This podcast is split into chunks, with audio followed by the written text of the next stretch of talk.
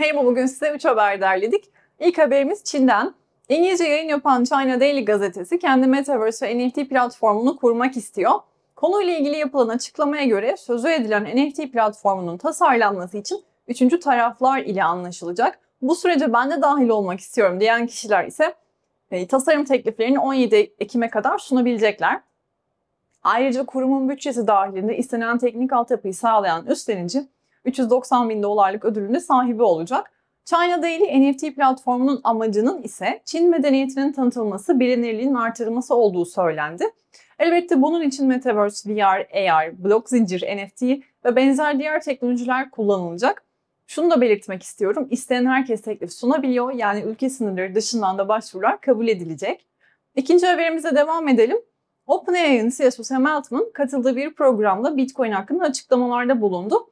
Altman teknoloji ağacı olarak e, adlandırdığı teknolojik gelişim yolunda Bitcoin'in çok mantıklı ve önemli bir adım olduğunu söyledi.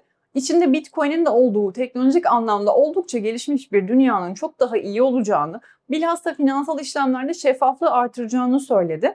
Ödemelerde nakit yerine dijital yöntemlerin kullanılmasının herkesin gerçekleşen işlemleri takip etmesine imkan vereceğini ve bunun da finansal şeffaflığı artıracağını da söyleyen CEO, Bitcoin'in milyonlarca kişi tarafından kullanılan evrensel bir para birimine dönüştüğünü belirtti. Son haberimiz bir tokenizasyon haberi. Dünyanın en büyük ve önemli bankalarından biri olan JP Morgan'dan tokenize hisse işlemi haberi geldi. Tokenize edilmiş BlackRock hisse senetlerinin işleme alındığını söylediler.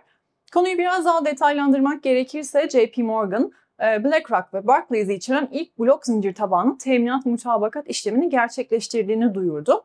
JP Morgan Onyx isimli bir blok zinciri var ve TCN olarak bilinen tokenize teminat ağı BlackRock tarafından para piyasası fonlarından birindeki hisseleri tokenize etmek için kullanıldı. E, bu tokenlar daha sonra tezgah üstü türev işlemlerine teminat olarak Barclays'e aktarıldı. Yapılan açıklamada işlemin e, BlackRock, JP Morgan ve Barclays için bir ilki temsil ettiği belirtildi. Bugünlük bu kadardı. Çok teşekkürler. Party